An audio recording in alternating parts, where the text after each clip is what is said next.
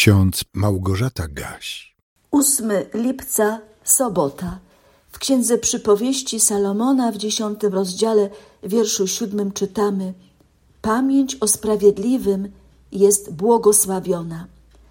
A w liście do Hebrajczyków w szóstym rozdziale, wierszu dwunastym, takie odnajdujemy słowa: Nie bądźcie ociężali, lecz naśladujcie tych, którzy przez wiarę i cierpliwość dziedziczą obietnicę.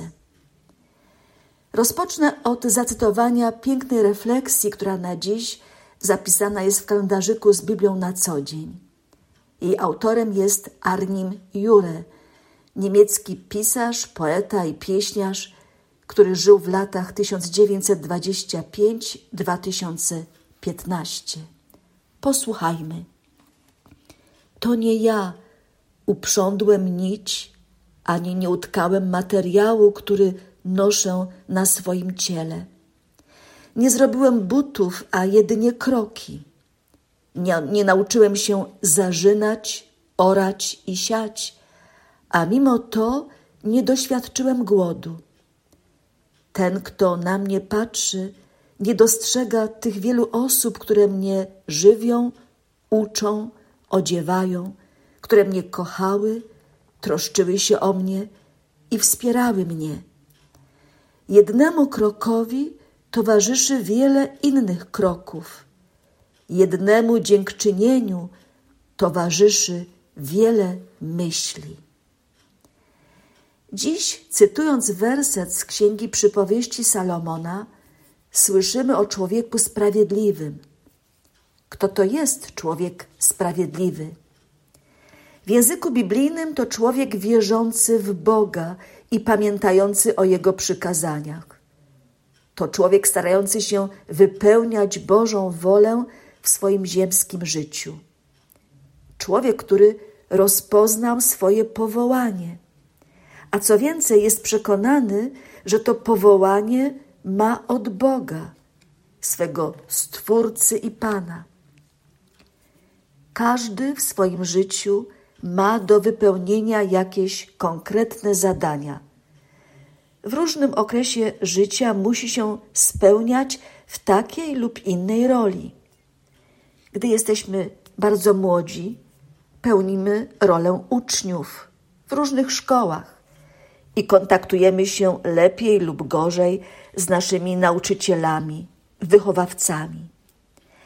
Zanim opuścimy dom rodzinny, przez wiele lat jesteśmy w roli dziecka, które potrzebuje troskliwej opieki ze strony matki i ojca, zabezpieczenia wszelkich potrzeb emocjonalnych i materialnych.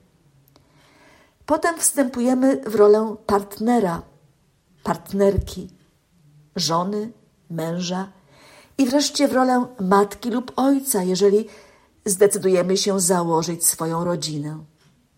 Jesteśmy też w roli pracownika, a czasami także w roli pracodawcy.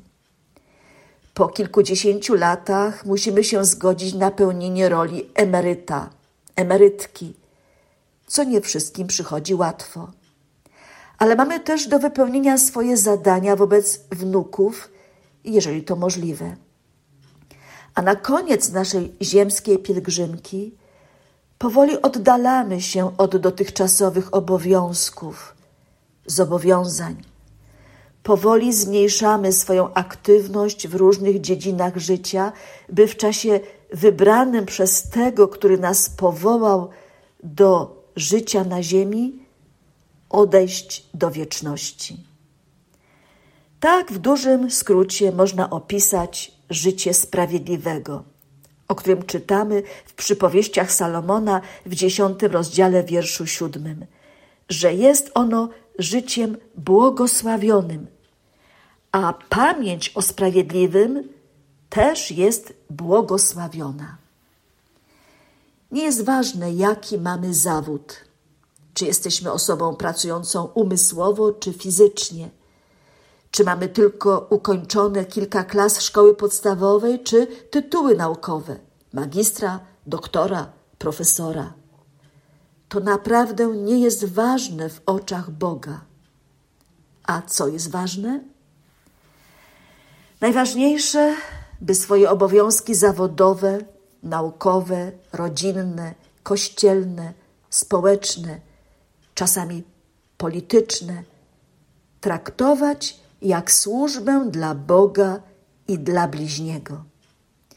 Bo w gruncie rzeczy o to chodzi w życiu człowieka sprawiedliwego.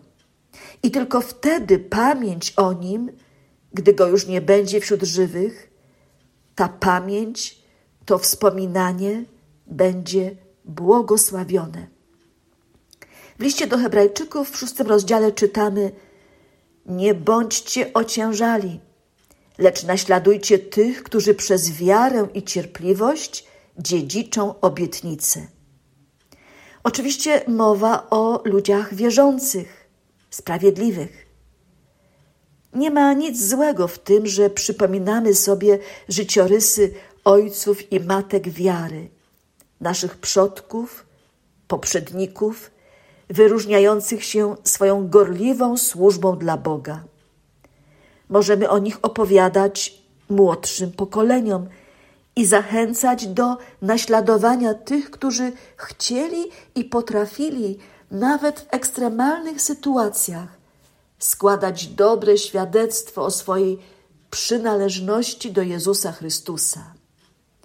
Ci nasi ojcowie i matki wiary, od których się uczymy, jak żyć po Bożemu, na pewno dziedziczą obietnice, których tak wiele w Piśmie Świętym.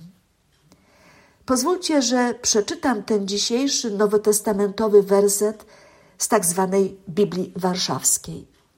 Czytam z listu do Hebrajczyków z szóstego rozdziału, werset jedenasty i dwunasty.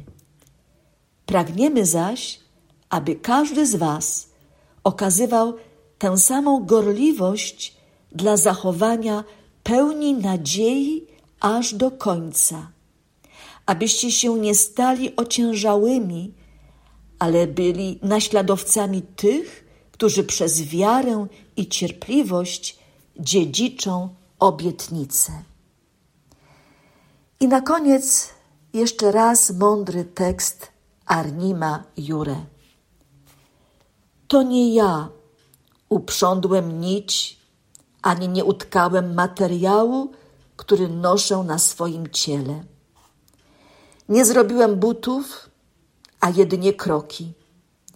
Nie nauczyłem się zarzynać, orać i siać, a mimo to nie doświadczyłem głodu. Ten, kto na mnie patrzy, nie dostrzega tych wielu osób, które mnie żywią, uczą, odziewają, które mnie kochały, troszczyły się o mnie i wspierały mnie. Jednemu krokowi towarzyszy wiele innych kroków. Jednemu dziękczynieniu towarzyszy wiele myśli. Drodzy słuchacze, bądźmy wdzięczni Bogu za ludzi, których postawił na naszej drodze i nadal stawia. Bądźmy wdzięczni Bogu i naszym bliźnim, którym tak wiele zawdzięczamy na różnych etapach naszego życia. A Bóg pokoju niech da Wam pokój zawsze i wszędzie. Amen.